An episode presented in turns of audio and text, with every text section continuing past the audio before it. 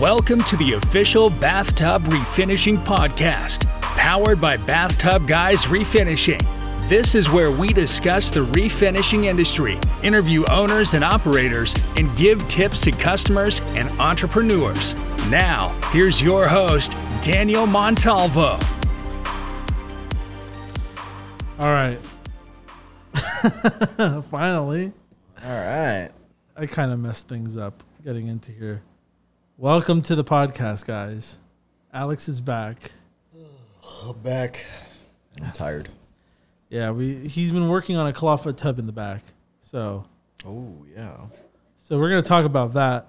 But first, um yeah, Alex is back. I just thought I should touch on that.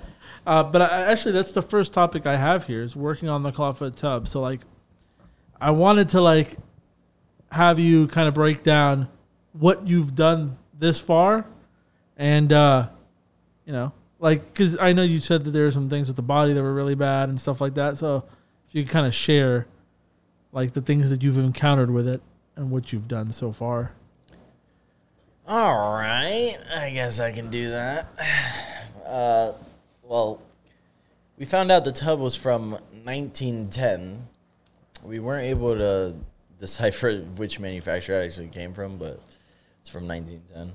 Uh, the main thing with these old tubs is a lot of them they have a lot of oxidation, a lot of rust. Uh, the metal is just corroded. Um, good thing about cast iron is it's super thick, um, so usually you can sandblast that first layer of uh, you know rust, patina, whatever you want to call it. And get rid of it, get down to the bare metal. And that's exactly what we did. We got it sandblasted as well as the legs.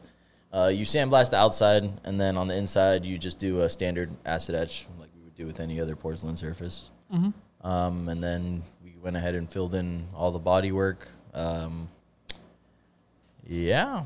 Yeah, and So we, we sandblast the outside, uh, and then it basically undergoes the same process as any other surface that you're going to refinish. Yeah, Um, which Mm-hmm. minus the acid etch, it's really unnecessary. Once you're down to the bare metal, as long as it's decontaminated, um, there's no residual oils or you know from your hands or anything like that. No dust and dirt particles, like always, just cleaned off very well. You can go ahead and just spray primer on it. Usually, you want to do it immediately when you get it from the sandblaster because that exposed metal, if there's any humidity or moisture in the air, it will oxidize it and that rust will come right back onto the surface in a matter of a few hours. So uh, after we got it sandblasted, brought it back and I immediately just coated everything in a primer. Uh, actually, I coated in a rust inhibitor first, um, just to make sure that you know none of that rust is going to resurface. And then I went ahead and applied a primer the following day. Um, after the primer, I sanded it all down with a 220 grit. Made sure you know blew it out with a compressor. Made sure there was no residual dust in there. I tacked everything smooth, and then on the outside, I went ahead and uh, I painted it this like maroon royal blue color. Looks really nice on the outside. Um, and then we went ahead and flipped it, and then I've been working on the inside since. So I went ahead and did an acid etch, and then started doing the body work, um, just our standard fiberglass body fill. And uh, I also use uh, glazing and spot putty to really get those fine details, make sure that the body's as smooth as possible because those tubs, you know, they're over 100 years old and they have seen a lot of wear and tear. So yeah, and we're gonna like we're gonna have on the Instagram page and everything. I'm gonna have like the video of it. yeah, we've But, been like- taking videos and pictures uh, throughout the process, so you guys will definitely see step by step. Yeah, it's gonna be really cool. But the, especially around like the edge, you can see on this one that like it had really, really, really bad like like cracks in the porcelain, rust, everything like that. So it's gonna be it's gonna be more interesting to see like one like this where you know it's wasn't in any type of good condition really. Yeah, and um, you know the outside it does have um, some cratering and stuff like that. Some people prefer to keep you know that that kind of vintage look, the antique look. Um, Some people won't go ahead and fill every little nook and cranny. Uh, I didn't do that just because you know I want to keep it that classic kind of style. You know, make sure that you you realize that this is not just a, a fiberglass or uh, you know basically an acrylic plastic tub from you know Calder or something like that you can buy right now for fifteen hundred bucks. You know, it's really it's history. It's restored. It's something that's brought back to life. You know.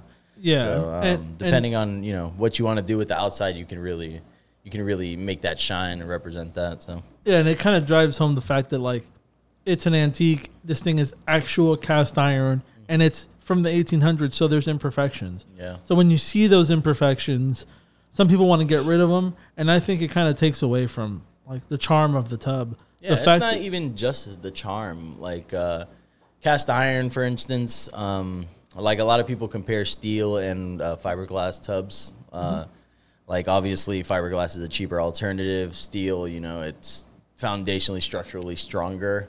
Um, but you know, steel has its disadvantages too. You know, it's almost like a it's cold to the touch. Nobody wants to go in. It's like sitting on a cold toilet. You know, it kind of sucks. You know, fiberglass has a warmer touch. Um, uh, porcelain uh, and cast iron is similar to steel, but it retains heat a lot better. So the thing is, you know, nobody goes into a tub that's you know empty and fills it up. You know, you fill up the tub when you're using a soaking tub. You fill up the tub with water and then you go in. Uh, the thing about cast iron is.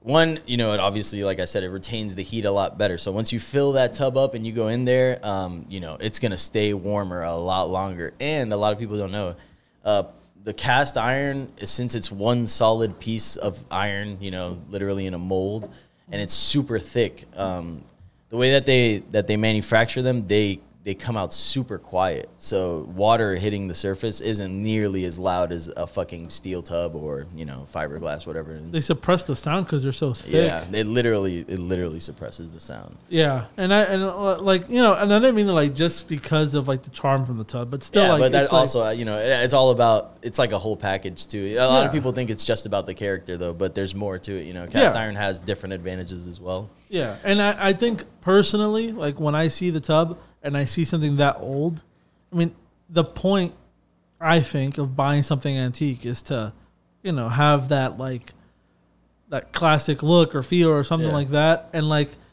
you know.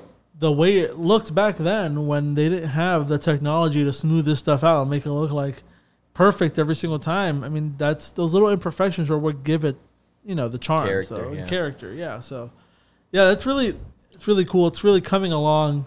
Today you did the primer on the inside and the porcelain, and then you did uh, primer on the legs. With Yeah, the so I'm really taking my time with this. This is a tub. Um, we're not planning on selling it or anything. We're gonna use it probably for a showroom here in the office. yeah. Um, but I just want to take my time with it. You know, give it a really nice thick glaze. Um, I'm going to be polishing and you know wet sanding, dry sanding in between coats, just making sure it's completely smooth. I want that finish to come out like glass. You know, so uh, after after the primer is completely set, which it should be already set, but once it's you know completely dry to the point that I can sand it, I'm to go ahead and find any little nicks that I see, fill them in, make sure it's completely, completely smooth. I don't want any little imperfections on the surface, so that way that final finish just comes out beautiful. Yeah, yeah. I mean, I'm sure it's to turn out really, really good. And the reason, like, I mean, if someone were to make us an offer, we probably would sell it. But this one, especially since it had so many, thi- like, there was. It's, it's not that it was terrible or irreparable,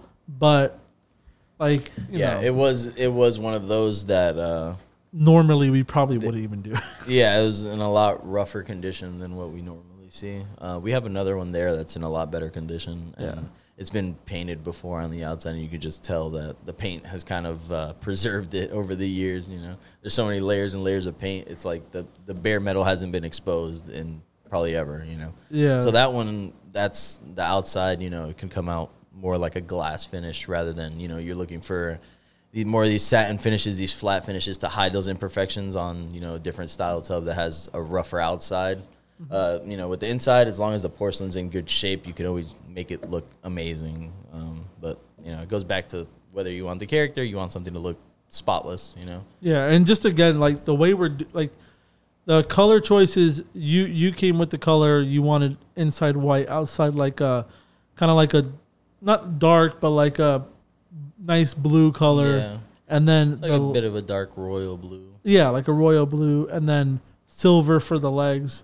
Yeah. Uh, and I think it's gonna look really nice once. Yeah, just nice simple colorway, you know. But that blue is just makes it really pop, especially with the contrast with that bright white. And then you know, originally I was gonna do uh, like gold legs, gold fixtures, just because I like how it pops. But uh, uh, I figured, you know, the, the we the the silver paint that we have on hand, you know, I, would look nice, and it's kind of easier to find a color match to silver than a specific shade of gold. So, um, Yeah.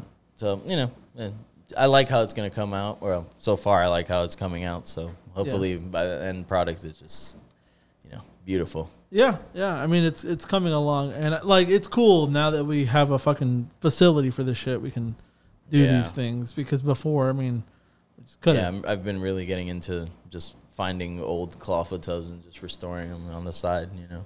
Yeah, but it's kind of becoming like a hobby. But you know, it's it's one of those things that you really feel like you're you're bringing something back to life, and you know, there's a sense of like pride and gratification with that because it's like something that you know people use as horse troughs or like you know they use to feed their animals. Some people they're just sitting in junkyard for years and years and years. You know, and so many people overlook them, but. You know, if only you knew what it could become, right? And Yeah. that's why, like, I like, you know, I enjoy doing it. And plus, I can take my time here in the shop and make sure everything is done right. yeah. And I I don't like necessarily like sometimes when people call me and like they're like, oh, I need the tub refinished, and it's a clawfoot tub. Normally, like you know, I tell them like the right way to do this is a complete other way, and I always try to quote them for that because the thing is like the those cast iron tubs, if they're like rusting on the surface or something like that, it's very likely that the rust has penetrated through all that um, cast iron, and you know you really need to sandblast it, you know, put anti-corrosive on there and all that stuff to really do it right. Yeah, you wanna. you There wanna are some companies that just go and- bare metal. You know. Yeah, I mean anybody anybody can make it look nice. It's all about creating that long lasting, durable finish, right? Yeah, and that's kind of why I market that side of the business, like the clawfoot tubs, antique sinks, stuff like that. I kind of brand it differently than the regular stuff. I brand it as antique restoration because it's more in tune with that than simply bathtub refinishing. Like Yeah. To properly restore a clawfoot tub is not something that can be done in a couple hours, like the tub of your house. Yeah, it's a l- much longer, more tedious process. Yeah. and you want somebody who's going to be meticulous and look over all those details. You know? yeah, and then you know we also want these things to last a super long time. So that's another thing. Yep. Well, um, yeah, I got someone calling me, but I'll give them a call back after. They could wait. Um, so basically, some of the like like we were just talking about, since we're working on this clawfoot tub and stuff, um, we have some content coming for that, so people could look for that. We're gonna like do like a time lapse of it, and then like you know kind of have like individual videos and stuff like that because we're taking so many pictures and videos that there's just going to be a lot of stuff coming out for with the clawfoot tub and the next one too.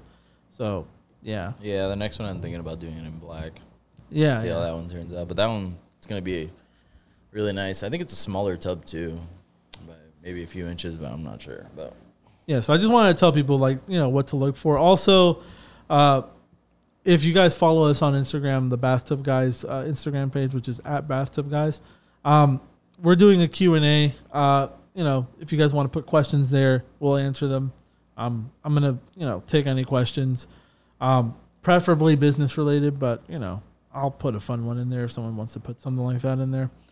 But um, so basically, I also, you know, I wanted to touch on the clawfoot tub thing, obviously, because that's what we've been doing most of the time in the back. Uh, you know, touch on the content, the Q and A, and everything. But I really wanted to kind of do a segment where we talked about maybe like the most common questions that we get from people. So uh, I just did it for this week, just you know, for timing, and also just so that we can like do more later uh, answer maybe three or four of like the most common questions. So um, we can both answer. I'll put push it to you first. Um, you know, and if you want to jump in or something like that, we could do that. So the first right. the first question is what is bathtub refinishing? So like in the simplest way, like I get calls all the time. Like people are like, so what exactly is bathtub refinishing or bathtub reglazing? And you know, kind of explain what it is to someone who has no fucking clue what this thing is.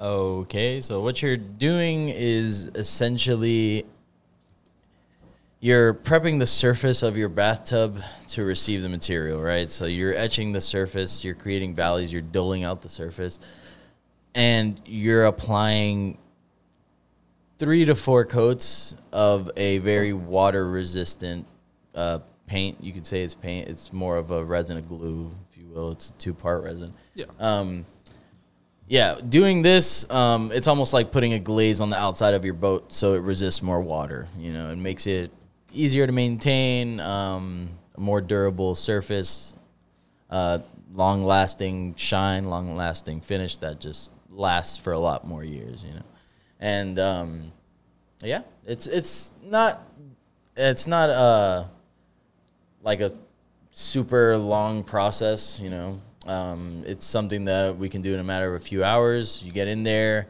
prep the surface, spray your coats. You know, make sure it's completely clean.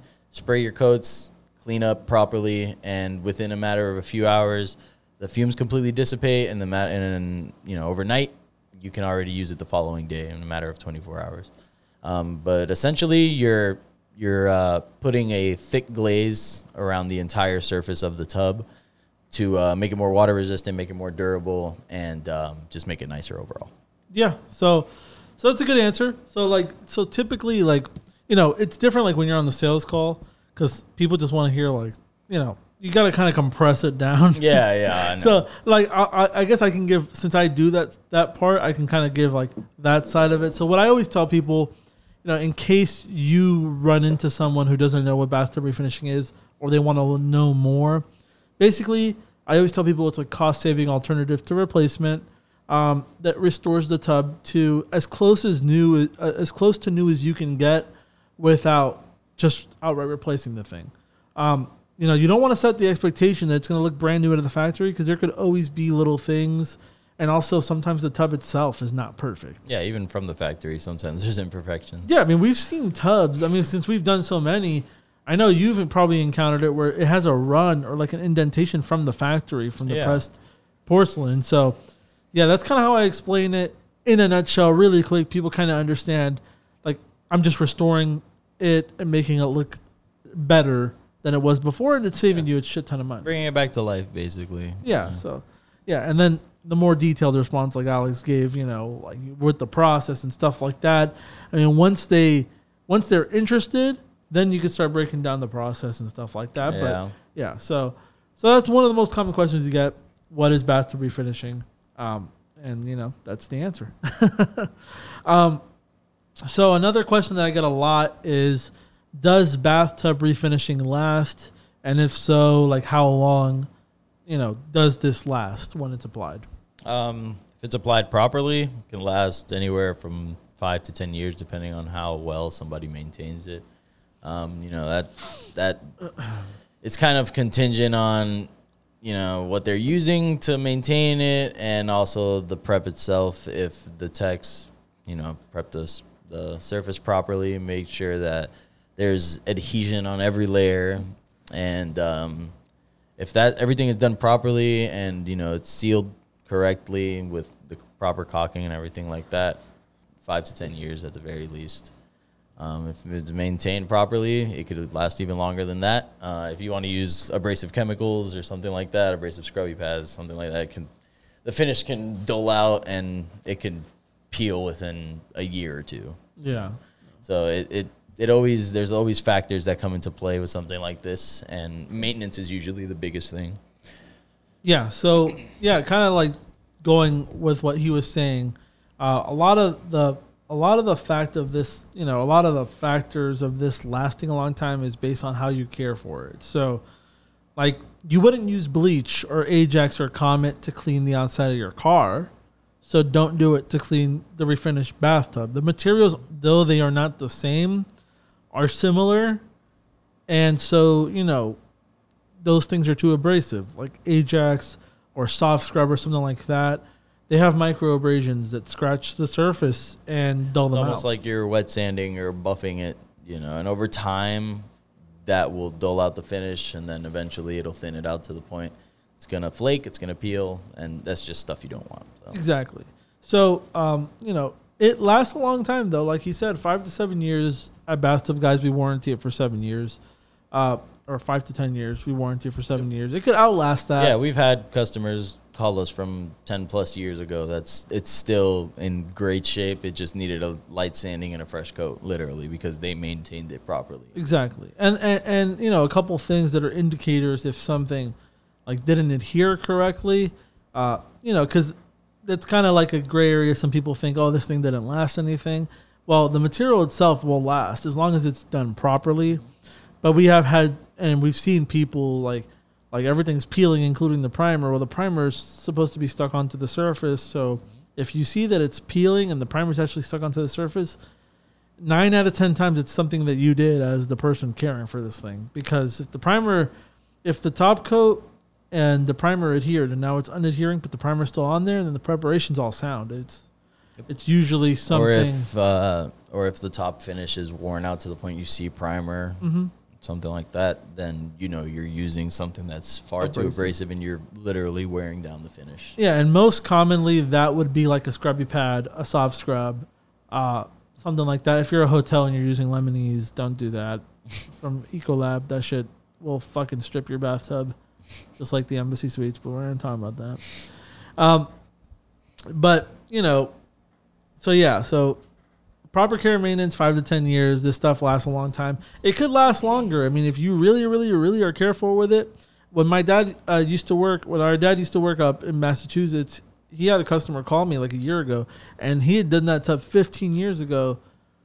Like at that point, so I mean, it, it'll last. It'll fucking last. Um, another question I get all the time is basically, can I only refinish the tub in white? I get that question all the time. It's probably Mm, the most common question. Nope. Um, we have a few off-white tones that come standard and no extra, char- uh, no additional charge. Um, that being said, you can literally get any color you want. Uh, we can get, you know, we get our our paint from a our own paint distributor, our own manufacturer, and they can custom mix any color we want. So as long as we know ahead of time, we can get literally any color you want. Pink, you want green, you want granite-looking tub, we can do it all. So.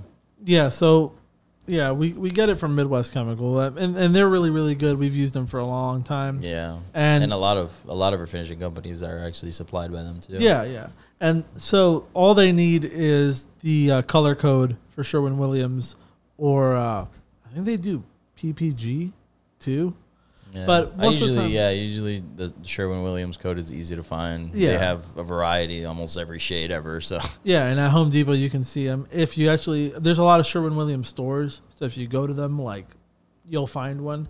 And uh, most of the time, I tell people to get the one that is in the format of like it's like SW and then the four digits. If you get like a HGSW or something like that, typically those are like the HGTV like special color tones that they custom mix or something like that.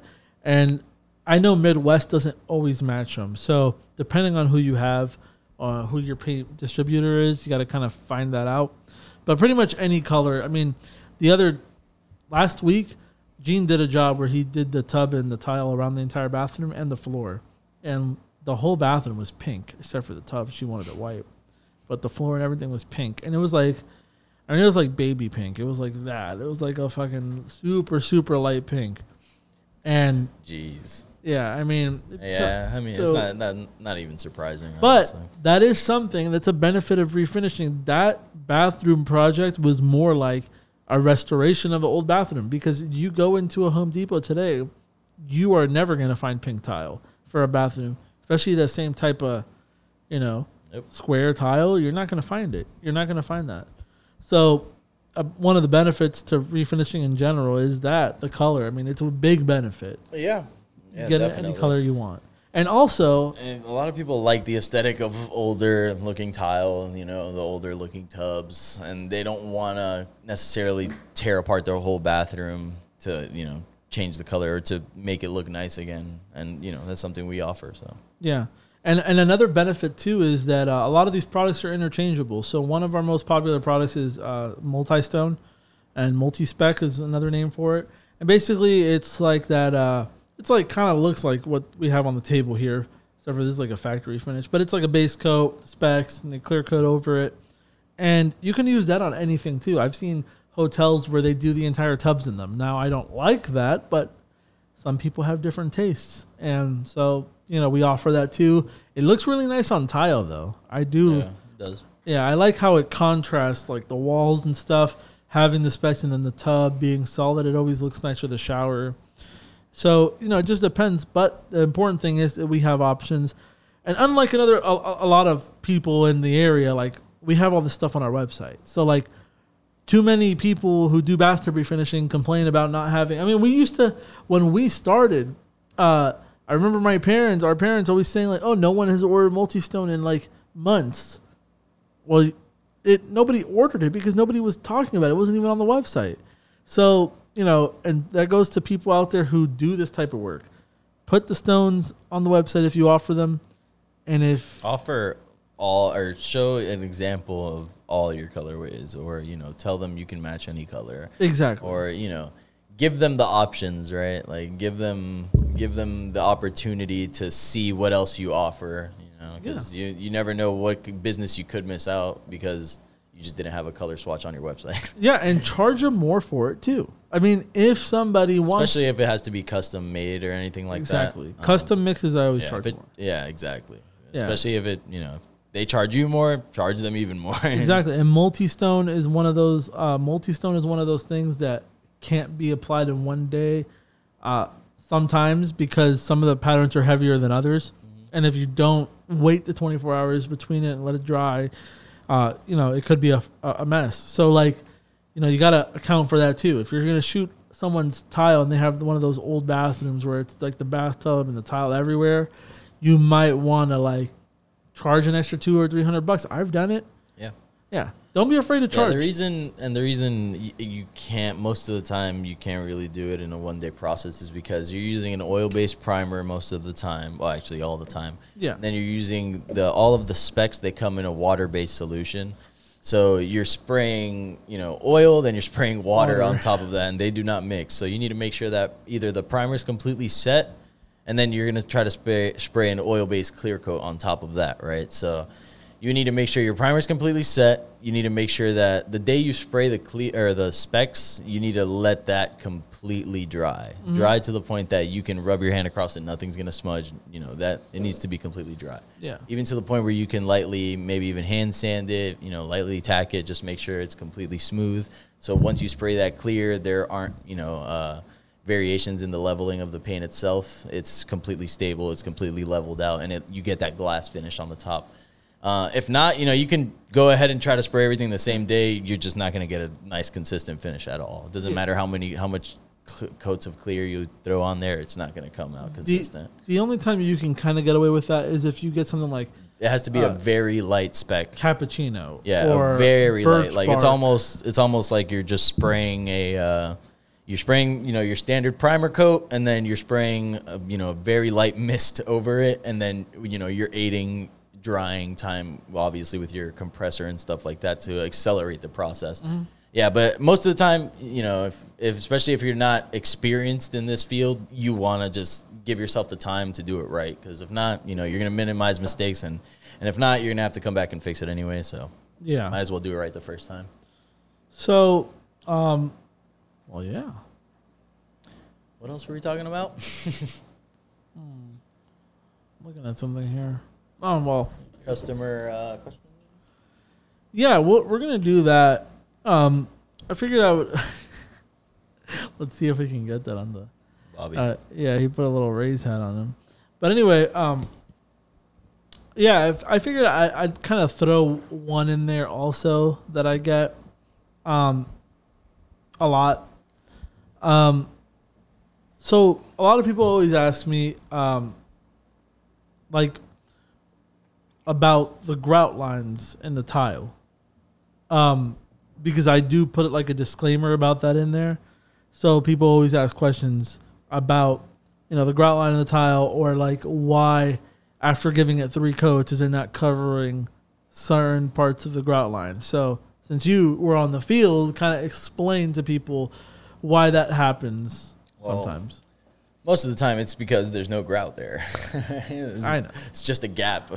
so the thing about it is, um, no matter how much material you can spray on a spot, if there's no structure behind it, it's not gonna just fill it in. Um, that being said, you know the best thing to do if you are having grout issues is to just get it grouted before you even get it refinished, so that way everything is sealed properly. But you know if you don't do that and you decide to get it refinished first, um, if you go with a company who applies it properly and gives you a good durable finish, there shouldn't be any reason you can't get it grouted afterward.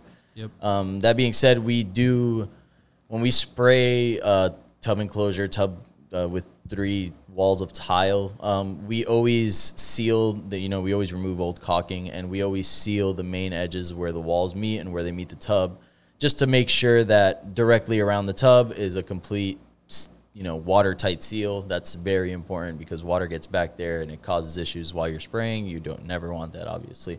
So you usually either, but typically after the primer, um, I like to go in there after I tack, and then I'll seal all the edges with the adhesive-based caulk. You don't want to use the siliconized caulk, anything like that, because it will repel the paint once you start spraying the top coat. You want to use an adhesive-based caulk.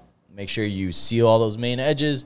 At that time, you know, if you want to, you can try to fill in those little gaps, those tiny little craters, those little holes that are in individual grout lines and tiles. You mm-hmm. know what I mean? But it's not it's not the best way to do it. It's more of a cosmetic fix. It's not even the right way to yeah, do it's it. it's not it's not the right way to do it at all. It's It's- it's, a cosmetic fix. It's exactly that. You know, you're you're gonna fill it in, but at the end of the day, that caulking's gonna contract, and more than likely, it might it might surface again, or you know, it's you're just you're covering up an issue more than fixing it, right? Yeah, so I have a disclaimer that I send to people, and I'm going to read it here just because I feel like people who do this type of work have this problem a lot. And uh, I've actually talked to a couple people, and this is exactly what I write. I, you know, give people the quote. I break down the process, but I put this in there. It says, if doing tile, when we do tile, if there's missing grout or gaps in the existing grout, we will try to cover it with caulking, but we don't grout, and it's something that will have to be attended to before or after service. Uh, service. It looks like faint black cracks in between the, the tiles. Some white grout usually does the trick and is a painless DIY. Now, that's more for people who have small, you know, two or three Yeah. areas of, of grout. And I usually tell people that if it's really, really bad, like you're to want to regret it before. If it's a couple cracks here and there, it's best, in my opinion, like if they get white grout, that's the exception, right? It has to be that they want the tiles white. Because once you spray the top coat, everything kind of amplifies a little bit. You can kind of see them better. And that way you can go with the white grout. And you've used it before at a customer's house. It's a little different than the caulking because it just, it's like thicker and it really sticks on there really, really well. And Yeah, it blends it's right in. And it's actual grout. And it's too. actual grout. So It's not just a little sealant to avoid water getting in there. You know. It's yeah, I mean, you would doing what it's be made supposed to do. you would be surprised by the amount of people who think that caulking is grout. You think it's the same thing? A lot of people. I arguing with them on the phone, and like it's not that I want to, but it's like they don't understand that they're Yeah, separate and things. you know the thing I said about you being able to get it grouted after, um, like like you mentioned, it's more if, if it's a minor thing. If it's something that you know it's structure or it's compromising the structural integrity of the tile, yeah, get it done before because if a you know a painter goes in there to to use you know his his compressor to blow something out and that air pressure alone can start knocking tiles off the walls. Yeah, yeah.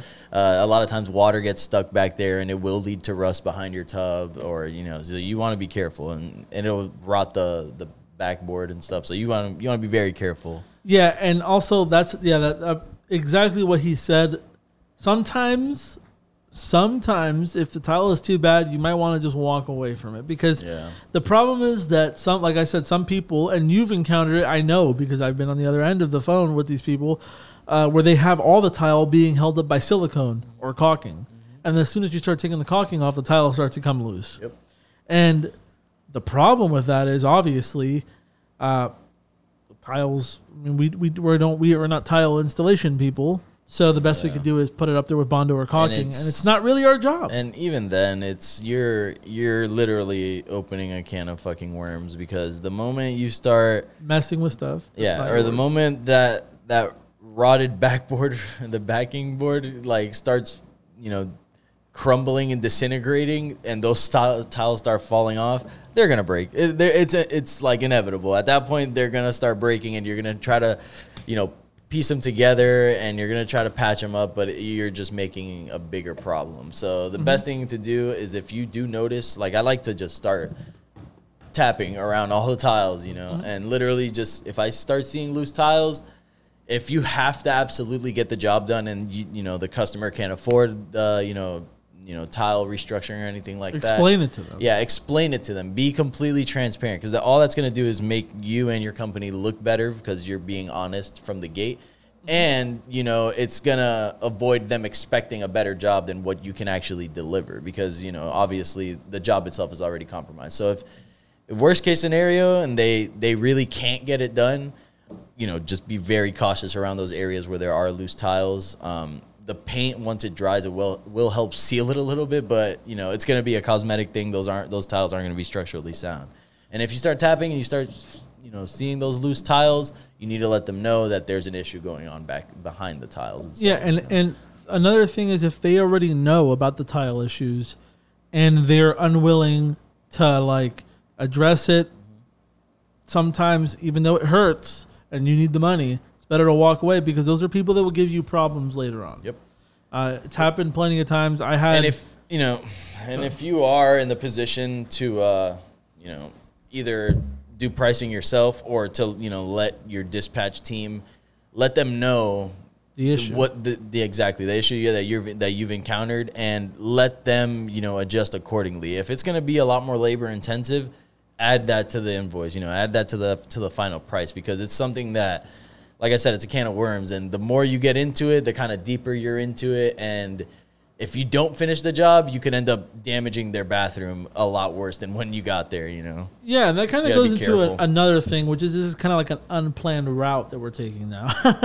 but That's fine. yeah, yeah, it's fine. Uh, but um, it kind of goes into like what we talked about in the first episode w- that we did together, where we were talking about like doing things that's like you know that's not in your realm of expertise and how it becomes your problem. Mm-hmm. So like like we we had that example with that guy, uh, Mr. Swervy swerve into the driveway and stuff. Uh, you know, this guy wanted Alex to move stuff out of the bathroom and stuff, but the moment you start touching stuff that's not your jurisdiction that you're not legally allowed to touch, you break it, and guess what? Now it's your fault. Like, and you know your reputation's on the line. So when you're at these places doing anything, uh, always make sure that like you know you're doing the right thing, like the stuff that you're there to do. Exactly. And- it's not th- that that was my logic always going behind it as a technician, you know, going to jobs myself. what the hell? Yeah, I touched that by accident. Sorry. But uh,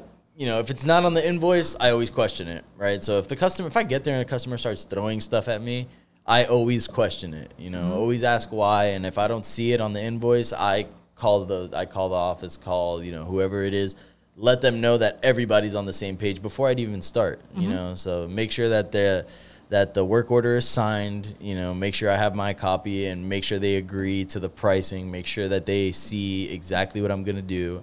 So there's no there's no questions later on, you know. There's there's full disclosure, 100% transparency. They have no excuses later on. Yeah, and your terms are really, really important when it comes to this sort of thing. Like, like it doesn't have to be a whole page of paper, but have something in there that's clear, concise, and gets to the point when they sign. We put pay, uh, payment due in full upon completion, and uh, I think uh, you know authorizing the work and for us to be on the property.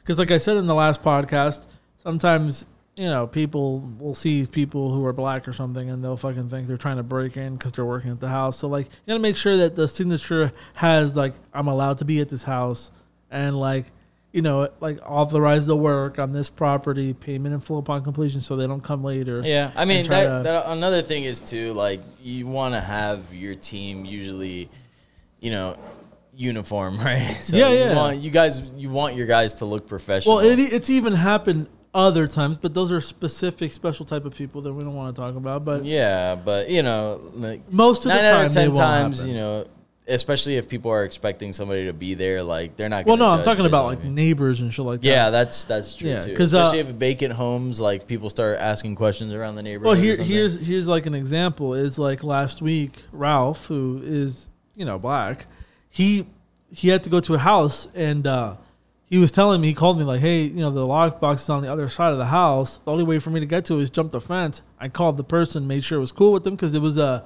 rental, and the neighbor saw him jumping the fence, and then obviously they start you know asking a lot of questions going over there, and you know they they literally were like, oh, we were gonna call the cops if you didn't you know show the paper like you know saying that you were you were there to work. So they'll see someone in uniform, and they'll still be like, yeah, you know, what the heck are you doing? Yeah, that's Oh. true too. But Uh, I mean, yeah, I think very, one of I think one of them. very specific situations. yeah, yeah. I think well, uh, it, it can happen. Yeah, it can it can happen. It can happen to anybody too. Yeah. never So know. i i it's not even just you know in that specific scenario. Anytime that you're working in a place, you want to make sure you have something signed that says you're allowed to be there because the last thing you want is, you know. God forbid you're working with someone with dementia or something that's calling in a service. They go there and they don't even know who the fuck you are.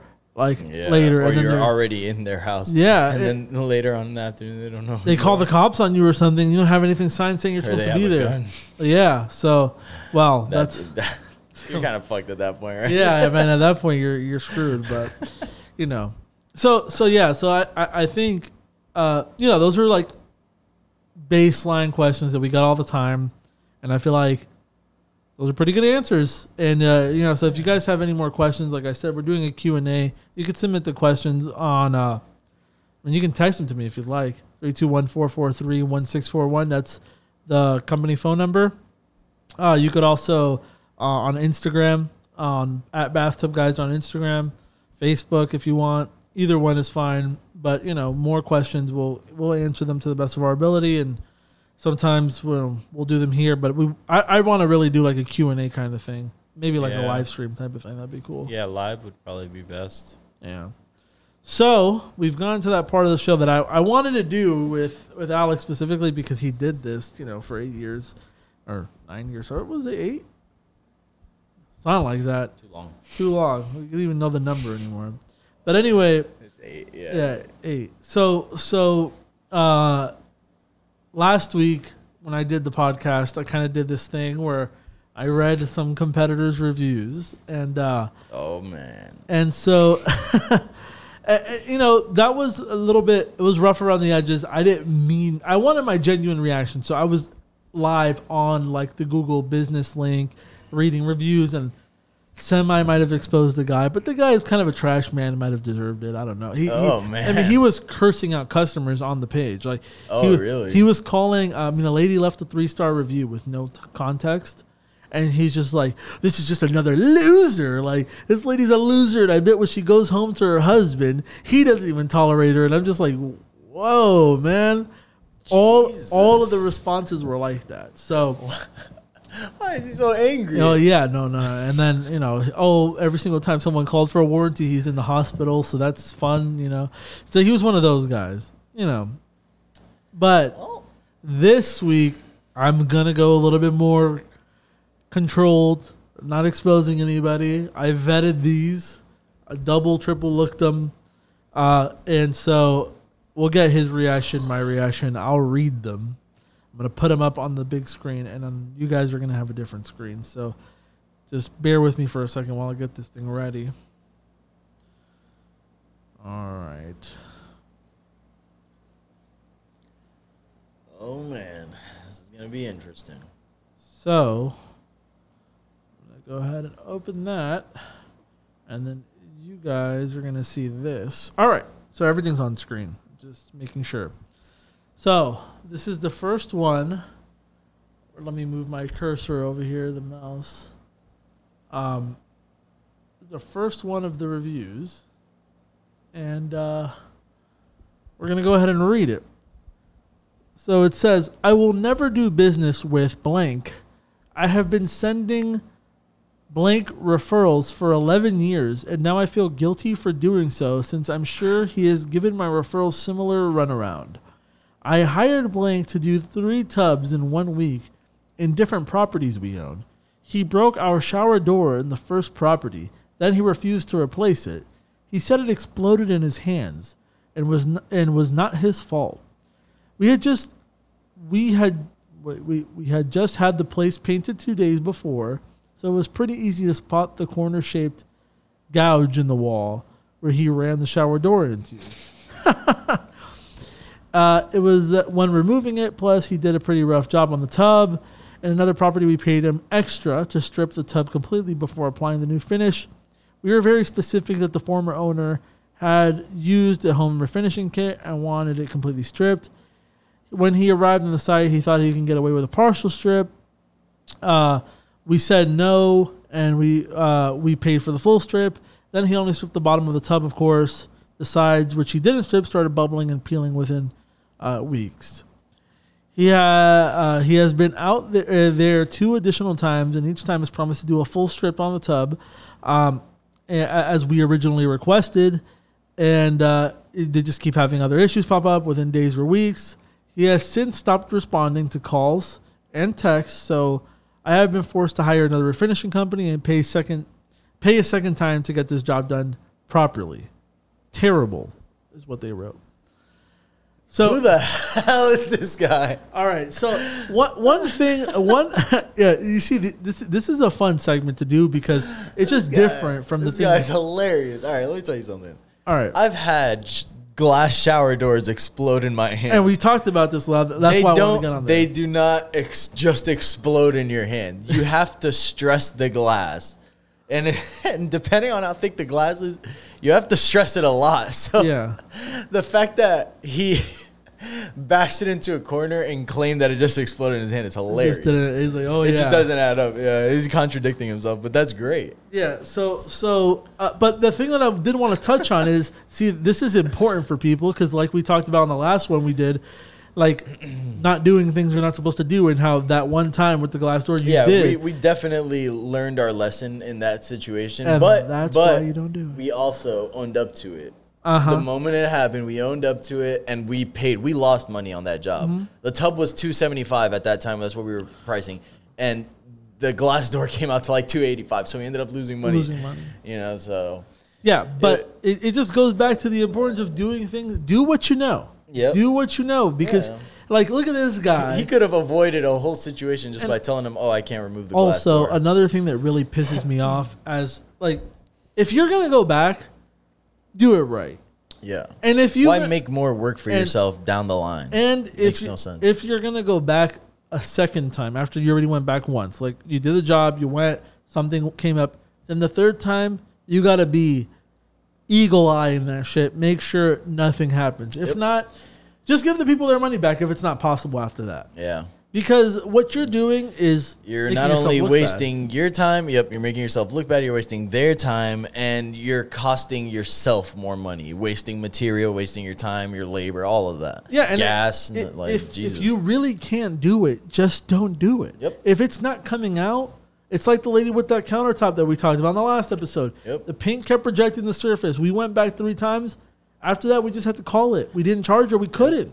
and you know, we were you know, we were completely transparent throughout the entire process. We kept her updated step by step, and she appreciated that. And Yep. that's another reason why, like, she was still completely happy. Wrote a five star review Yep, even after all that. exactly. And she was she was a great customer. you She know? tipped you as well. Like, Yeah, even even when we came back to tell her we couldn't do anything, she still tipped us. That's how that's how grateful she was th- to just like have that honesty from us. Well, you know? that's the difference between professionalism and these fly by night guys that try to just pull a fast one on people. Or, you know, like this, like obviously he didn't know what the fuck he was doing, broke the, the shower glass door. Instead of just owning up to it, he feels like he got to be secretive about it.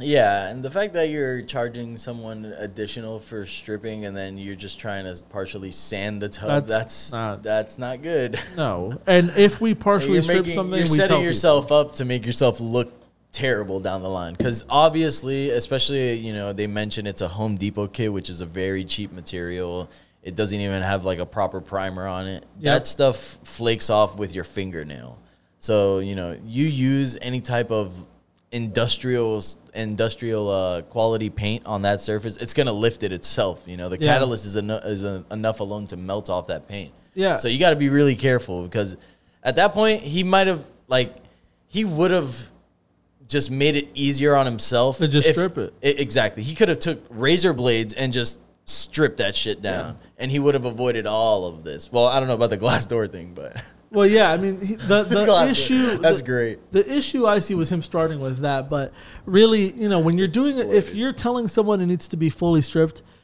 uh, you know, you gotta when you say words like fully strip, fully strip it. yep. You know, if you wanna, if That's you're that's literally false advertising. if you're not sure what needs to be done, then just tell them it needs to be stripped. And I don't know if it's a partial or whatever. And this is the flat rate for stripping, period, which is kind of what we do because sometimes you can't tell. But if it's a Home Depot kit and we see that it's coming off with your nail like that, I mean, we pull the razor blade down, just get it off. yep. It's easier. You risk, uh, you don't risk contamination. So that was a fun one. that guy, that guy's great. I wonder where he's at now. He's still in business. Uh, yeah, actually. Yeah. And, well, you know what's funny about this guy is that he has like 128 reviews, a three star rating, and people just keep giving him business. I, I, I mean, at, at some point, like it starts to like at some point it starts to like veer off to like it's the customer's fault for not doing Yeah, the research. like it's not even the research. It's like that's probably like the type of. Granted, qual- this like- is an old one. This is a five year old one, but you know there are Yeah. ones that are more. I mean, it might just be the the image that he portrays his company as. You know, like maybe he advertises as a cheap company that will just make it look decent for cheap. You know, and then people aren't expecting much to begin with. You know, yeah, I don't know.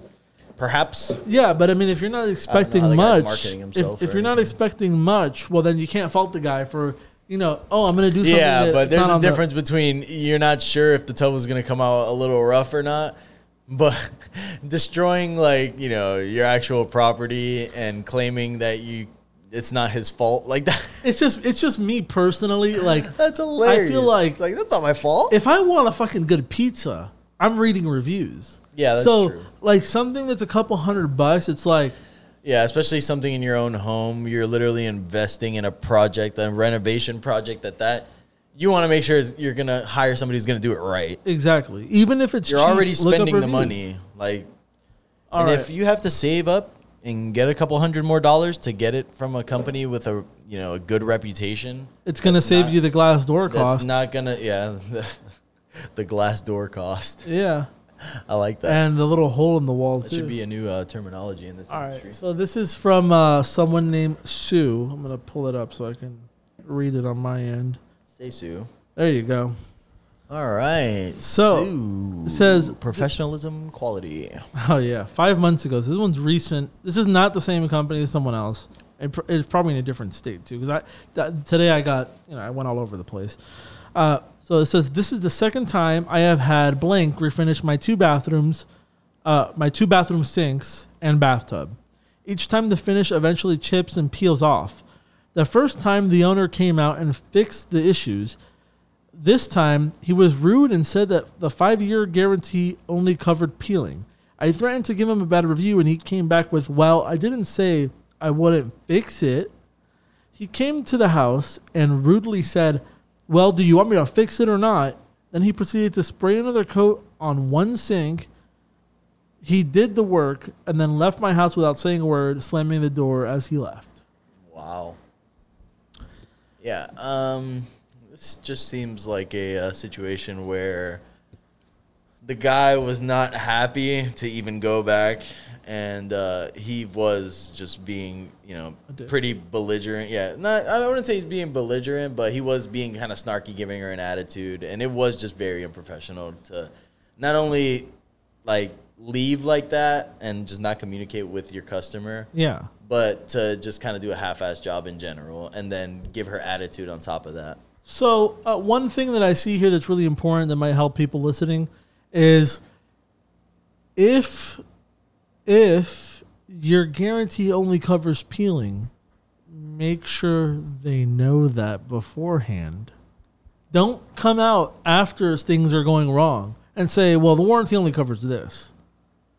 And like, you know, do, so do these companies do they actually have a written warranty or do they just like They probably- word of mouth? they probably are like, "Yep, it's good for five years." Yeah, like that's that's that's that's the extent of it. Well, because we have a very very clear, concise written warranty. There's a lot of things, there's a lot of caveats in there because there ha- there has to be because there's only a couple ways that this material doesn't adhere properly, um, and really really does fail. So uh, if it only covers peeling, well then you gotta make sure you know you gotta make sure that you express that to them, and if it only covers peeling and does not cover your workmanship, and you're you're Mister fucking Ruffy McGee out there, uh, and everything's coming out super rough and coarse, well then.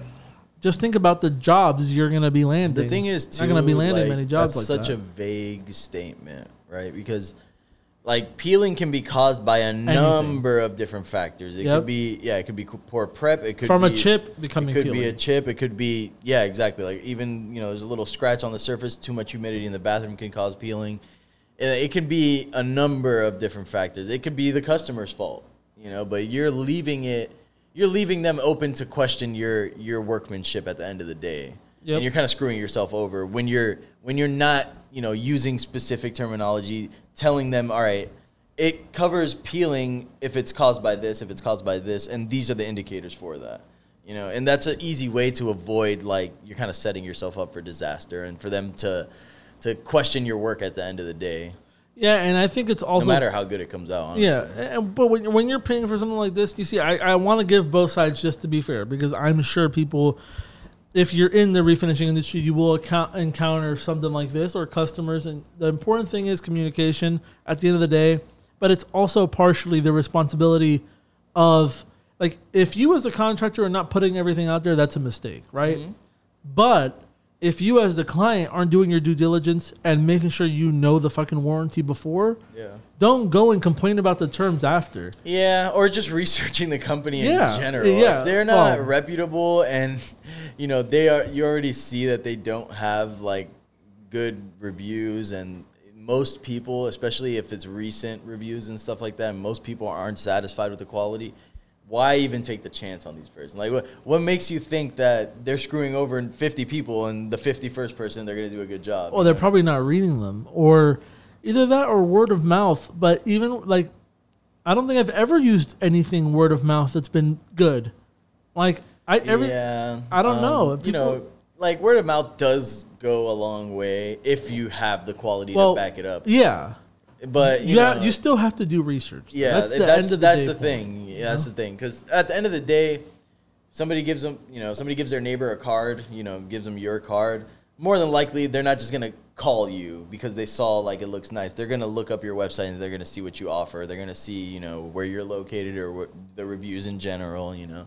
So I mean, I know that's what I do. Shit, I mean, I look at fast food places if I'm going down the street to get a bite. You know what I mean? Like, Exactly. That's what I said about the pizza. Like, man, I read reviews for any, anything, even even something small like yeah. that. So if I go to a restaurant, like, I'm not gonna go to a restaurant where everybody just hates how the food comes out half cold. You know what I mean? Nobody wants to go to a restaurant like that. Yeah, well, and the thing is, and I get the expectation from the person is like, oh, these people are professionals because they say they're professionals, and that's what I was going off of. But like, anybody could say anything online. That's the there's a, it's a blessing and a curse. I mean, you can find good people so much easier because reviews are so readily available. Yeah. But if you don't do your research and you don't actually do actual research, you can get fucked over. So, all right. So we're gonna go to the third one. We got four. So, uh, all right, this is a good one. I'm gonna cut to that right now. All right. This is from Kelly. Two years ago, Is she this the same guy? No, those is different. Okay, they're all different? Okay. scattered around. Yeah, I didn't want to. You know, I wanted to get different takes in All there. right. It says, I had him come out to fix one small crack in my tub. Less than four weeks later, the tub now has two cracks in the patch he did. I feel like you could push with your finger through the repair. I called him and reported the issue. He stated it should not do that. I just, it shouldn't do that. It, Uh, it really shouldn't. yeah, well, it shouldn't. Yeah, like, uh, come on, bro. All right, so yeah, it shouldn't do that. Now my calls go to voicemail, and he will not return my text. If you try to find the address for his place of business, the address is fake. I, you know, she put an address there. I didn't want you guys to go look and roast this guy, but I, but anyway, the address is fake. But the bright shiny brand uh, brand truck was not. I, I think she meant brand new truck was not, which means you know she's kind of alluding to like she's ripping he's ripping people off and he's mm-hmm. driving around like a nice new truck or something mm-hmm. like that. So, what do you think about about this guy here? Uh, honestly, um, sad to say that this is not very uncommon. Like, uh, there's a lot of people who would just do shoddy work. They'll make that quick buck, and they will block your number and hope they never got to hear from you again. You know what I mean? especially with fiberglass, which is such a. And we tell people anytime it's fiberglass, anytime it doesn't matter if it's a hotel, it doesn't matter what it is. Fiberglass is very tricky and it's hard to warranty it. And so if it's something that, like we go over there and it's really brittle and it's going to crack somewhere else, we tell people this is a temporary fix. You might want to think about replacing. Yep. So Yeah, the way those fiberglass tubs are made too, it's it's literally a sheet of fiberglass heated in the oven to like 500 degrees, and then they use a vacuum to suck it through a mold, and it gets all the shape.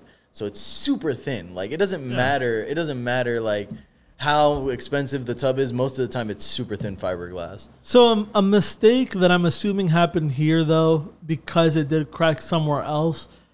You know, four weeks later, I'm assuming he didn't drill holes to break the tension. Yeah, Probably most likely what it was. Yeah, not only that, he most likely he, he just did a crappy little uh, body job. fill patch over the top of it without actually uh, dremeling out, you know, any little valleys and crevices for that bondo to actually grip onto, like stitches. You And, know? and it might be shitty work. It might be And another thing that could have helped is to just drill a hole all the way through, use some fucking great great stuff expanding foam down there Yep. and make it structurally sound. So when somebody does does put some pressure on the top, the weight is going directly onto the foam. The foam is handling all of that pressure. It's not Giving it support. exactly. It's not you know, all the tension isn't directly on the the top surface there where the the Yeah. floor. If you see, she said that she feels like you could push it through with a finger. So I mean, That- that means he there's nothing. anything- Yeah, there's nothing underneath there actually supporting that. yeah. So uh, Uh, this is just a good example of somebody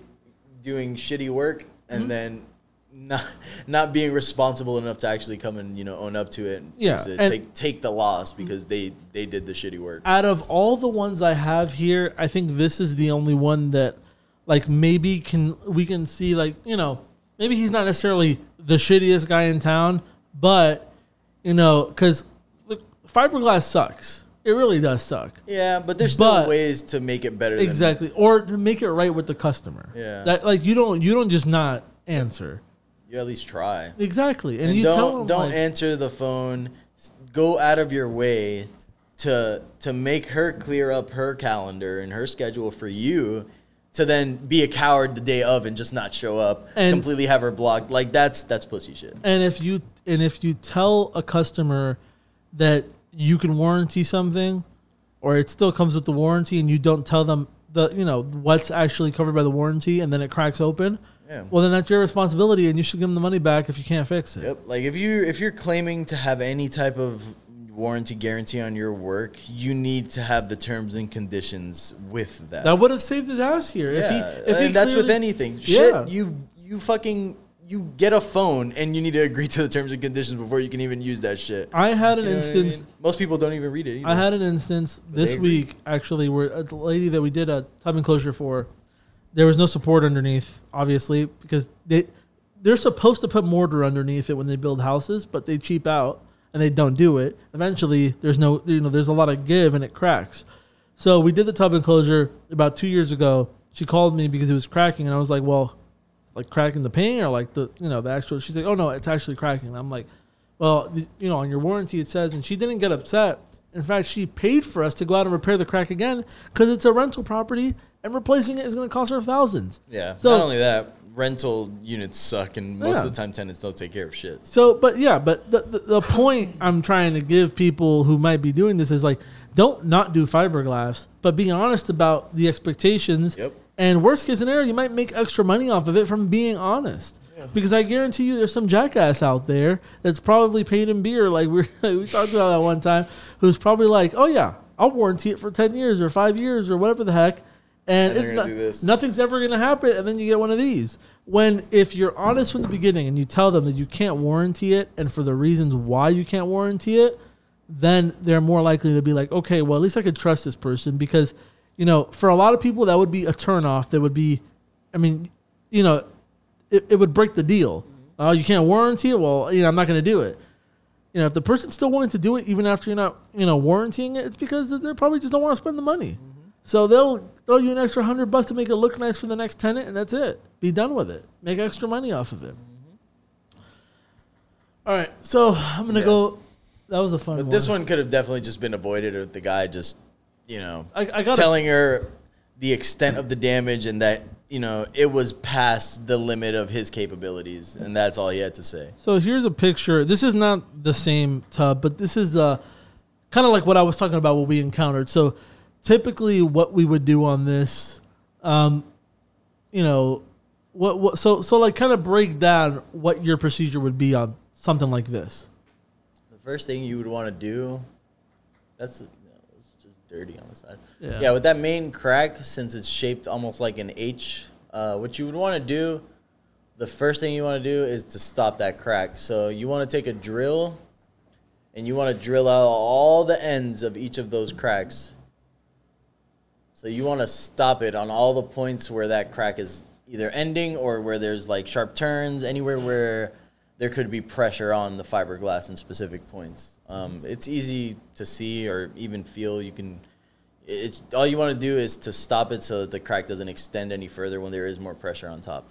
So after doing that, then you usually get a Dremel tool, and I'll uh, I'll level everything out. And uh, obviously, So- when things crack, they you know they they don't they're not completely level. Some pieces of the floor will be higher than the others. What you're doing is you're creating a canal in between all the cracks. You're almost widening the crack itself.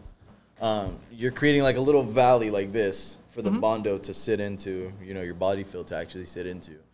And uh, after you do that, you know, obviously you want to give it a light sanding over the top. I would inject, you know, a ton of foam down there to the point that it's, you know, coming out through the holes, coming out through the cracks, because you want that to be completely, you know, backed by something So you would sound. you would do screw holes to break tension, yeah, I drill, drill, drill holes and to then break through tension those on same the ends, holes. and then Dremel it out. Okay.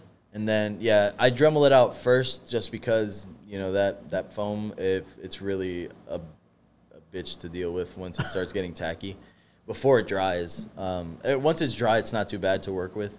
But that's why I like to do all like the mechanical shit first. So I drill out the drill out the you know the main points of tension, make sure those cracks are stopped. I Dremel it out, create that valley for the bondo to sit in. Then I inject the foam. Once the foam is completely set, it's completely dry. You know you can you can slam your fucking hand on that crack and it should not budge. Like Yeah. that's how that should get cement rock hard. So And you shouldn't hear creaking in that part. Now, in other parts of it, you might hear it and stuff, but if that's not the area you're working on, we're talking if you're just doing the repair here.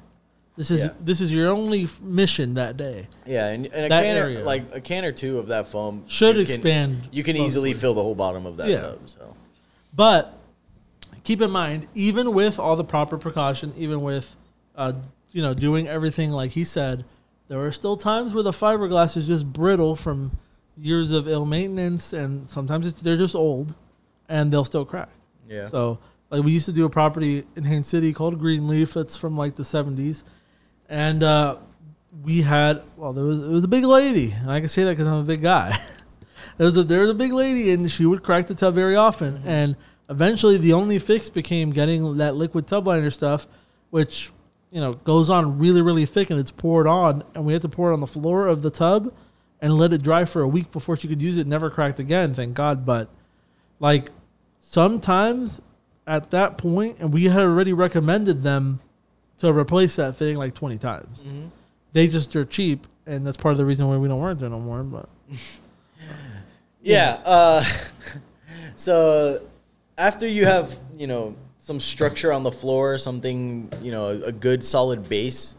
Uh, this is where we usually uh, cut out a fiberglass sheet, and um, I like to use some of the Bondo glass itself that has fiberglass in itself. Yeah, so I like to uh, mix a little bit of that, put a thin layer over the actual crack, and then lay the sheet over that, and then cover it with more of the Bondo glass. Yeah, so that way you're creating something for it to stick to. Yeah, and then you're yeah you're creating those. It's always it's like layers of adhesion, just like you know the paint prep, right? Um, you don't want to just put bondo on a dirty surface where it's not decontaminated, it's not you know scuffed up, not etched enough for anything to grip onto, because it's just gonna peel right off. Like it's not gonna grip.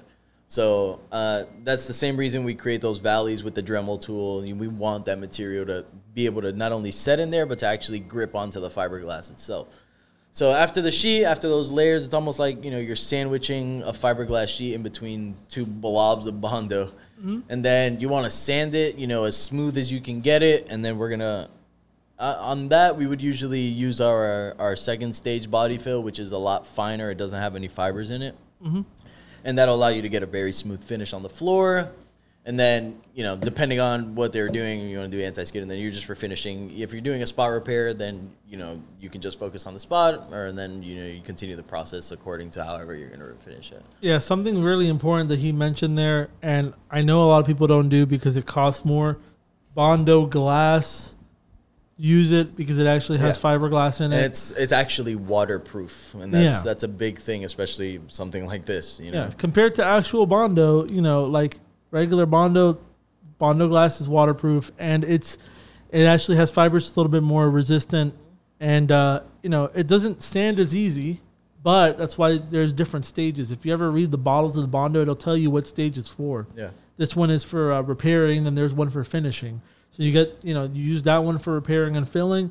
You use another one for finishing to get And those then- fine. And then the glazing and spot putty, the red putty, Yeah. like I was using on the clawfoot tub, that's to get the very fine little nicks details, and that that creates a really smooth. uh, the finish. only other thing that you can use, um, and you still have to use a fiberglass cloth, is fiberglass resin. But the fiberglass resin is a little tricky because it's kind of like a liquidy thing. It gets really sticky and stuff like that. So Yeah, the Like- usually putty is a lot easier to work with. Like the Mm-hmm. consistency of it is a lot easier to work with. It's it's like almost malleable, but it's not and it's not super watery, but it's not super thick. It you know it's it's almost like a dough, like a play dough or whatever you want to say. You know it wherever you place it, it stays there and it holds its shape. That's very important. It doesn't run. It doesn't drip down. You know. that's the tricky thing about fiberglass Yeah, resin. and when you get any That's of these good. body fills, just make sure you mix them really well, especially the fiberglass one, the Bondo glass. That one, you know, the fibers like to separate from the actual uh, like mixture, so you want to make sure it's completely homogeneous before you mix, before you uh, add any hardener or anything. yeah, and don't put too much hardener either. Yeah, it's Uh, typically a ten to one ratio. Yeah, to, so like you said, ten to one. So if you have, you know, you know, if you have about a foot of, let's say, lengthwise of bondo, you're gonna want to put about, you know, two inches of it would be the red stuff. If it's 10 to Yeah, yeah. It, it all depends on the It- volume, yeah. and it also depends on you know the temperature in which you're working at. If you're somewhere really hot and humid, that shit's gonna dry in a matter of seconds. yeah, So, you know, if you're somewhere where it's a lot more regulated and the temperature's controlled and it's nice and cool, it'll last you a lot longer. So, you know, you can get away. Because the thing about it, um, when you add the hardener to the to the actual uh, body fill, it, it accelerates all the cells in there and then they heat up. And when they heat up, like heat makes it dry a lot faster. So if you're in an area where it's very humid and very hot, you need to be very cautious on how much uh, hardener you actually apply to the mixture because it's going to dry a lot faster. Yeah. You know, if you're somewhere where it's cool temperature, you can get away with adding a little bit more hardener, or you know, just yeah, I would. You can you can get away with adding a little bit more hardener, but typically you don't want to go over ten to one anyway because if you add too much hardener, it makes the bondo retract. So you could have it in a set shape where you think it's completely filled, and then it'll start kind of lifting on its own because it's too it's solidifying too much. It's contracting too much. yeah. So and the bondo careful. glass does that more than the other bondo. That's why the other bondo's for finishing. Yeah, you gotta be really fill careful. in those little crevices and stuff. Yeah, but ten to one is always a good good ratio. Good ratio, you know, you want you don't want to see any of the distinctive colors that were originally because the hardener is typically red and the bondo glass is typically like a green. Mm-hmm. You don't want to be able to clearly see either of those colors. You want to look for like almost like a brown rusty color. You know? Yeah, or like a pink if you're using the finishing. Usually, yeah, yeah. Depending on which color the hardener Now is. That reminds me, I did. uh, You know, one of the people who submitted a question for the Q and A asked about uh, rust, uh, you know, what to use to after they kill the rust, what to use to to as a body fill over it because she was told that Bondo wasn't water resistant. So it's a good thing that you told me that because now I got an answer for her. Bondo Yeah. glass is what you'll want to use. Yeah, there. the main thing, yeah. So, main thing when you have any type of rust, especially if it's you know you're working on standard tubs. I'm not talking about cast iron where you have the convenience where you can go get it sandblasted and get all the ru- the rust removed. well, that's what clawfoot tubs. There's yeah, no, that's what I'm saying. cast If you're working yeah. in a standard you know tub, the main thing you want to do is get it down to the bare metal, right? So there's a few different ways you can do this. You can use sandpaper, you know, you can use an orbital sander like you would standard, you know, usually do in this type of process. You can use a wire brush, so you can use it on a drill or you know something along those lines, and you can use uh, a Dremel tool. If it's the only time I would really use a Dremel tool is if, like, a lot of times, for instance, uh, around the overflow, it would be really oxidized. Yeah, it would be completely rotted out. The metals, you know, corroded to the point that there's you, you need to basically reconstruct that whole area. So instances like that where it's rust completely through all the way through the actual metal itself, you want to Dremel away all that contaminated metal, all that, you know, compromised area, get it down to where the point that it's solid metal and you know you should under that under that layer of porcelain you should see that black metal underneath right Yeah. so you want to make sure you know in instances like that you're using a dremel to get all of that rust completely out in an surface overflow, rust overflow area. overflow or drain area that's typically where it happens the most because that's where you know Water. water. pulls up or water stays behind the overflow um, all right so surface rust with surface rust you can take care of it two ways wire brush nice strong wire brush and then you know i would use like a steel bristle brush something really really abrasive or you could use sandpaper and an orbital sander. Orbital sander is typically for more like you know really light surface rust stuff like that. Uh, something that's going into the surface a little bit more, you can get away with using the wire brush. That's just going to clean it out, literally give it that brush metal look, and it's going to allow you. When you also when you're using a wire brush or sander or Dremel, you're simultaneously as you're getting rid of that rust, you're prepping the surface, you're etching the surface for that that bonder to to sit on. Yeah, know, the that bondo's body gonna sit on it a lot better. So um, you don't want to. Typically, you don't want to just put bondo glass directly on a metal surface. You can, like, you can because it's gonna it's gonna adhere properly because it's bare metal and you've already created an etch by Mm-hmm. you know with the mechanical whichever way you've created the mechanical edge. Um, you can typically out just to be safe. I like to apply the rust inhibitor, and then on top of that, I like to apply the bondo, just because you know you avoid any any rust coming from back on and from that part. Yeah, from that part, and then the the bondo you can you can always sand lightly sand the rust inhibitor. It dries really fast. You can always lightly sand it, and then create more of an etch on that surface for the bondo to adhere to. Um, like I say, that's not necessarily like required all the time. You can go ahead and once you get that that rust off, make sure it's completely decontaminated. That's another thing too. With rust, there's always dust, so you want to make sure you wipe it down with some alcohol. Make sure there's no residual dust, no residual rust particles on there because it will repel any body fill you try to put on there.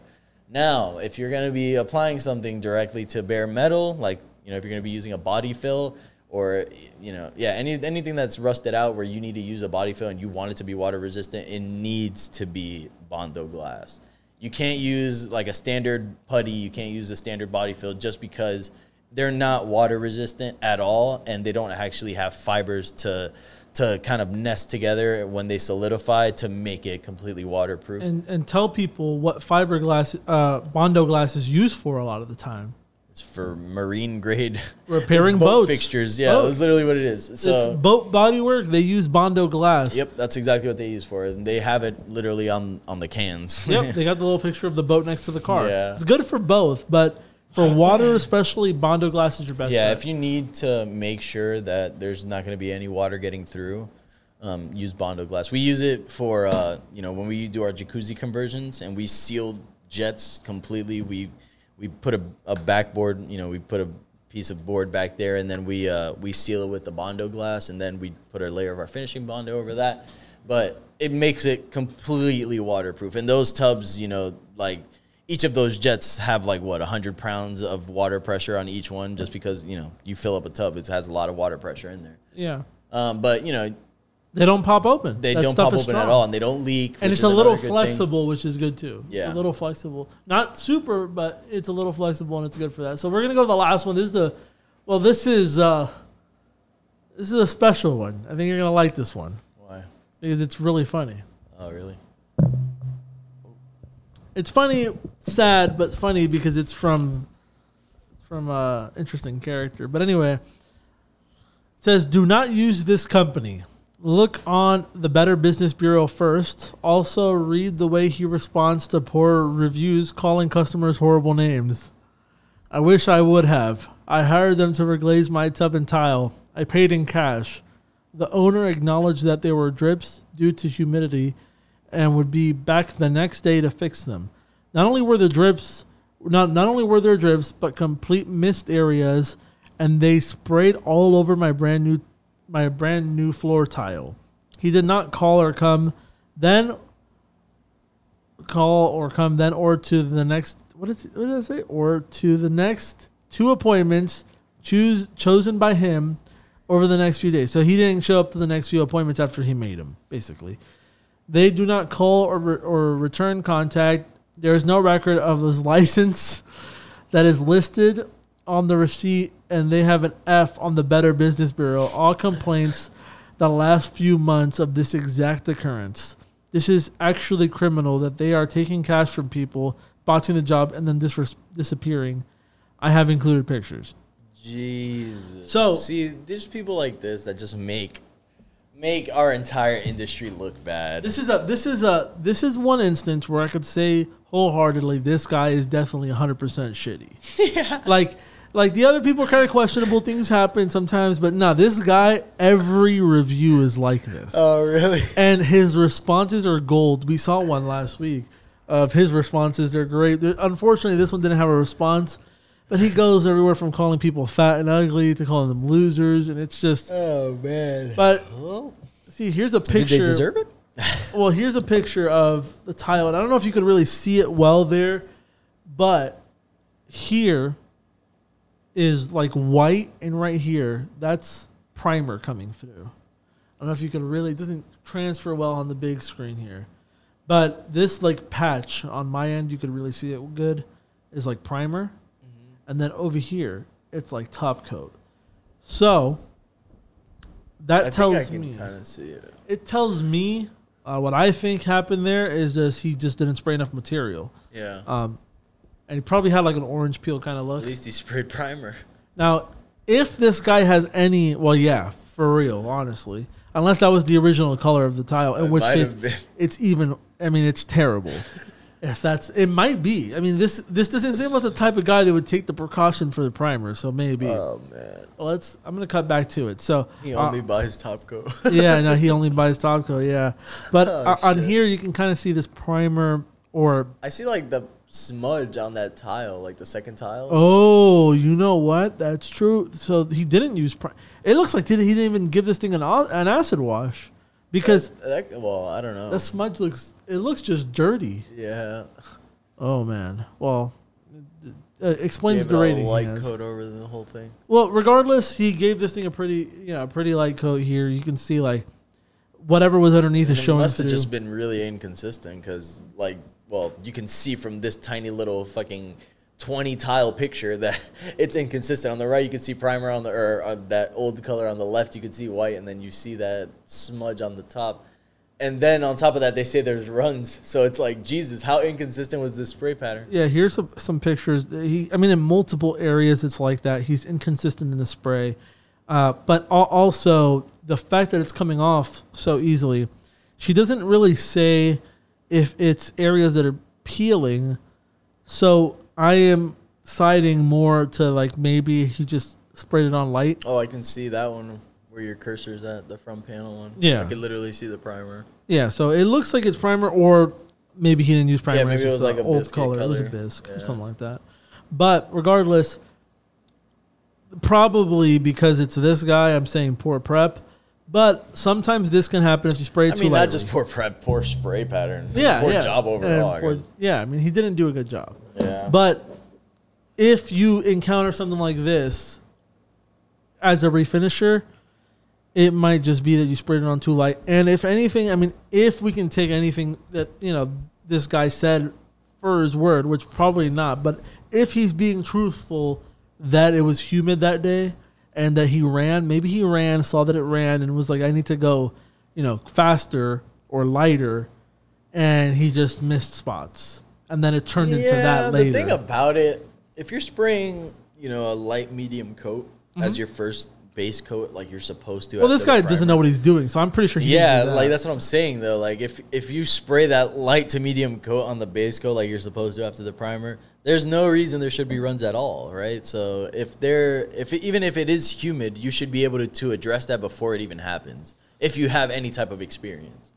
Yeah, and I'm I, I don't know, but if she didn't really specify, but That if smudge. if she paid, and this was blatant in front of her face, Yeah, that's kind of ridiculous. she kind of deserved. it. I wouldn't say she deserved it, but I'm not You should have definitely like said something right in the moment. Well, it seemed also like she did because the guy. It seemed like the guy was gonna come back. Yeah. So she probably like you know pointed it out Well, after the job. Anytime, well, this guy already. See, this review is not that. I don't know if it's that old. Let's check it out. Three months ago, oh, this yeah. guy already has an established, like, he's already well established as He's like infamous. uh, a in this bad guy. industry. Really, really, he has really, really, really bad reviews, and so like, she didn't do her due diligence clearly because uh, this guy, you know, you don't hear from him once he gets paid. So, um, you know, I'm not saying she deserves it, but do your due diligence if you're a customer out there. I mean, don't let this shit happen to you, especially this guy. Read reviews of who the hell you're hiring. This Yeah. guy before that, he had another hundred bad reviews. So it's like, why are you surprised? Mm-hmm. And I've seen a couple reviews from this guy where he's been doing tubs for a hundred bucks, and people are like, "Oh, well, I went with him because of the great price." Well, now it's going to cost you double, honey. It's going to cost I you I don't more. understand that logic.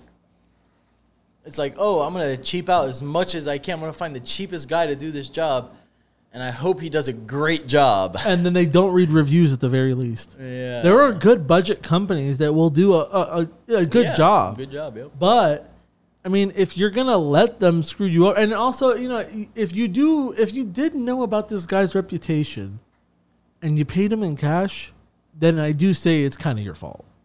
Like if you already knew he was kind of shitty, and you're like, oh, I'm gonna pay you in cash, you know, every every the hundred people before me that he screwed over, that's not gonna be me. And then you pay him in cash on top of that. It's like, come on, bro. Stupid. You I would've- I would have gave him a check, and then the moment he didn't show up the next day, Stop payment. yep, stop the fucking. Or check. put it on a credit card. Call the credit card company. They'll take anything back. They don't Yeah, fucking that's care. true. They're they're really Yeah, but wouldn't he already get the money if it's if he pays with the credit card? That's what I'm saying. yeah, but you can you, you can call the credit card. Tell them you want to reverse the charge. Yeah. If it's a credit card, it's better because credit cards do a thing where if you don't like the service, uh, Yeah, cash. You're kind of asked. You're kind of asked. well, yeah, cash, you're hopeless. I mean, I've had this, I've had this conversation with mom. no paper trail. Mom's like, oh, that's why I like to carry cash. I'm like, you know what happens when you lose your wallet full of cash? You never see it again, buddy. If somebody steals money from my fucking bank account, call the bank. It's back in there. I like. So it happened the other day with my Capital One card. Somebody took it. They're spending ninety dollars at Walmart. I called them. They gave me the money back. Cancel the card. You lose cash, it's gone forever. Cash is great, but it's also like there is literally, like you said, no paper trail. There's no proof. Like this guy can scrub the, like he could scrub the the Cash books is and make it look man. Like, yeah, That's old timey transactions. yeah, that's what the boomers use, man. All right. Uh, we do accept payments in cash. We, I mean, we accept cash, check. Cash is good because you have to report it, but other than that, like, I mean, it's kind of inconvenience. Like, I don't know. I I honestly think, me personally, every time I'm paying for something high dollar, I would much rather do it with a cash or, check, or with a check yeah. I'd rather have like that that trail, right? Like, Yeah. I want those statements following me Well, if I'm if I'm paying. For here's here's the danger of someone like this guy. If you pay with cash with this guy, you call him for a warranty, even if he was a little bit more honest of a guy, there are some people that they can literally scrub your whole file, and if you don't have a canceled check in the checking account of that guy to prove that it was deposited, y he can literally like, no, you you called someone else. This isn't you're not like this isn't the right guy, and he can just claim whatever he wants Yeah. because there is no trail. Credit cards and uh, and checks they they give you some sort of security and they have a trail. Cash isn't you know cash is good, but Yep. things like this happen sometimes. Yep. You need that safety net, dude. So this last one isn't a review. This is just kind of a guy on Reddit. I'm gonna give you a little bit of backstory. This guy on Reddit Okay. wanted to sell his house, All right. and last minute he's like, "Well, I'm gonna try to refinish tubs. For I'm gonna refinish the tub in my house because I want to save money. Don't want to hire a pro." And then three days before the house is about to be sold, he's asking people on Reddit. It's old, but he's asking people on Reddit at this time, like, "Can someone please help me fix this?" And just so that you could see what happens when you have no fucking idea what you're doing and you think refinishing tubs is easy. I think he said he had some car painting experience, like, like he was a car painter. So it's gonna be interesting. Let me see if if I could pull it up here. I might have to cut to the.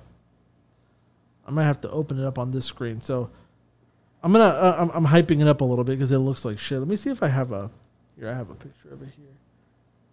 All right, so I'm gonna I'm gonna use this other way, not use the Photoshop. I just got to move my mouse cursor over here. Jesus. Where's my mouse cursor? Do you see it? No. Yeah, we're, this is kind of tricky. There you go. All right. Oh, I thought this one would be man. fun to include. Not exactly us like looking at a review, uh, but us looking at a botched job from some guy who thought, "I'm not going to call a pro. I'm a tub painter. I painted cars for 30 years in the war." in the war. All right, let's cut to that. Oh man. So, as you can see, I mean, it is textured to all What is hell. this big tub refinishing propaganda? I don't. uh, yeah. Oh man, this shit is a prime example of why you should hire a professional? yeah of don't DIY motherfuckers. I mean, DIY if you're handy and don't, don't DIY unless you have specific experience doing this. Yeah, but I mean, there's an exception. Like there's Ekopel and stuff like that that some people have luck with. Some people, Yeah. even then, it takes a technical hand to kind of get it to where it's supposed to be. You know, to have a perfect job. let's let's break this down. I mean, massive orange peel right here. I mean, clear as day. You might as well take a bite out of it. It's an orange. Jesus. Over here, there's like uh these like s- stroke marks or something. It, it, it, he said that he sprayed this on. That's a longer run than a marathon. I mean, oh, that's a run. No, on the sidewall. Oh yeah, well these ones. I mean, these ones are just. It's it's like one continuous long fucking drip. Well, it looks like they're Then- racing. can we talk about this caulking? Oh yeah, Uh, this one. The one that he got on the walls. Oh Well, and then- God. it so- looks like he took a handful of caulking and tried to smack it into the crevice. So the guy's selling the house. I mean, God bless him, he tried, but I mean, look at this fucking run right here, man. That's what I'm saying, dude. It it looks like the tub is sweating. uh, Shit. you know, so prime example, like Alex said, this is why you should go with a professional. Uh, you know, a professional, not like the guy we were talking about before, but a professional that has good reviews, do your due diligence, all that type of stuff. It should be a smooth and You glossy can- surface. Yeah, you can. it's flat as hell too. I- I- Well, know, you can see that the pr- the surface was just not prepped at all. In the corner, you can see like old residual soap scum and shit. this right here looks can like it's see- peeling. Yeah, or it's either that or it's just fucking dirt from underneath that he just didn't spray enough on there to actually And cover. it looks like he didn't the do the side, mix on properly. the inside wall, you can literally see specks all over that. Yep. Like there's dirt and dust particles all on top of it, and then he sprayed over it because they're all white. Yep. So they're once that dries, they're embedded into the surface. The only way to get that off is to sand it back down to the porcelain. The, Yep. the thing is, with something like this, you're causing yourself more of an issue and more of uh, a burden on your wallet later, right? Because you're gonna not only does somebody have to come in here and fix the job you did, like, you know, if there are repairs underneath, they need to address that too. They need to go out of their way to, to clean up the mess of caulking you made all over the walls. It's like, I, I personally would probably fucking charge for that, you know? Yeah. Yeah, definitely. Like, you don't know, even know if anything he used was like proper. I don't know. This is It's- just terrible. It's really, really bad. But the reason that I put this out there is just like, like you were talking about, like don't DIY. Well, I think that there is a space for that, right? And there's a space. Yeah, there's certain there's types some- of people that yeah, can do it. Exactly. But he said in the little Reddit post too that it almost has like a greenish tint. I guarantee you anything, he did not read the instructions on how to properly mix it either, because it does kind of like if you look at it on the screen over here, this one you can't really really tell, but it does kind of have like a little greenish hue to it, and seems to me like he didn't thoroughly mix it either. So, you know, it's just these are things that are avoided if you choose a professional. Now, if this tub was bare before, which I'm assuming it was, and he tried to refinish it, if he would have just contacted a professional from the beginning, he probably would have saved himself an extra 150, 200 bucks. I don't know what the outcome was because he never followed up, but I'm assuming that he probably had a professional come do it. Definitely. And he probably paid a pretty penny for it because, I mean, you're talking about taking all that stuff off, taking the caulking off, whatever's underneath that he didn't address. And that just that just looks so disgusting. Yeah. right? Like, it looks dirty. Even though he just painted, it's supposed to be a fresh paint job. It looks dirty. Like Yeah. like somebody walks into that bathroom and nasty. they don't see it as you know, like added value to the house. They see it as a problem. Yeah. You know, so that's something that if I was selling a house. I would have taken care of probably before I sold it. So he prob- more, more than likely he spent that extra money to get it done by a professional anyway. Yeah, yeah. So I mean, like I would price something like this at Bathtub Guys, three seventy five for the tub, one hundred twenty five dollars to strip, uh, and it's gonna need to be completely stripped. And this is one of those projects that, uh, sadly, I'm gonna have to probably have the guy there most of the day because if you do something this bad, where everything, literally every single inch of that needs to be taken off, uh, it's gonna take most of the day. And so, depending on what else, I would try. You know, since he's selling it, I would try to, you know, hey, you want to do some anti-skid or something like that, and you know, maybe get an extra couple bucks out of it. But I think 500 would be fair for this. I don't know what he paid, but I imagine it's in that ballpark. Yeah, more or less. Yeah, he probably went. He probably read reviews when he went to go look to see who was he was going to call. He probably didn't Yep. want a nightmare. So For real. yeah, so we're gonna leave it there. That was pretty much it. I mean, we did an hour and 36 minutes. Pretty good. It's pretty pretty long show today. All right. So, uh, again, guys, we're doing Q and A. I don't know if you're to be in it, but I'm doing it. We as bathtub guys will do it. So, Yeah. uh, send your questions our way. yeah, we'll we'll be more than happy to answer them. Um, and uh, if you see bad reviews out there, send me them too. I want to get more, more stuff send to cover too, Send man. us reviews. It doesn't matter what city and, you're in. And even if it's one of yours, tell me and I will critique it like properly. Or also if you want to send us pictures of the jobs you do and you're saying like, you know, maybe it doesn't look right or can you give me a tip on how to better this? Yeah. Like we're we're not dicks. Let's, Some of uh, these people deserve No, no. it. but- let's let's do a segment where we roast people's DIY projects. Oh yeah, we, I mean we could definitely I definitely. love that. well, the DIY people start thing sending is- in like, "Oh, look at this tub I painted. Yeah, Came out pretty good, right?" yeah. We're just like, "Shut the fuck up." But anyway, for now, I mean, we did like I said, guys, an hour and thirty-seven minutes, pretty good long show. So hope you guys enjoyed it. Yep, Uh, good old time. yeah, All right. we'll see you guys on the next one, and hopefully on the next one, for watching. on the next one, I wanna maybe put up there on the big screen some of the work we've been doing on the clawfoot tub. oh yeah, Do like a grand reveal type of thing too. oh yeah, you guys can see the finished product. All right, well, with that, we're out. Peace. You just listened to the official Bathtub Refinishing Podcast, powered by Bathtub Guys Refinishing. We hope you enjoyed this episode. Feel free to ask any questions or suggest topics for the next episode by following at Bathtub Guys on Twitter, Facebook, or Instagram. And thanks for listening.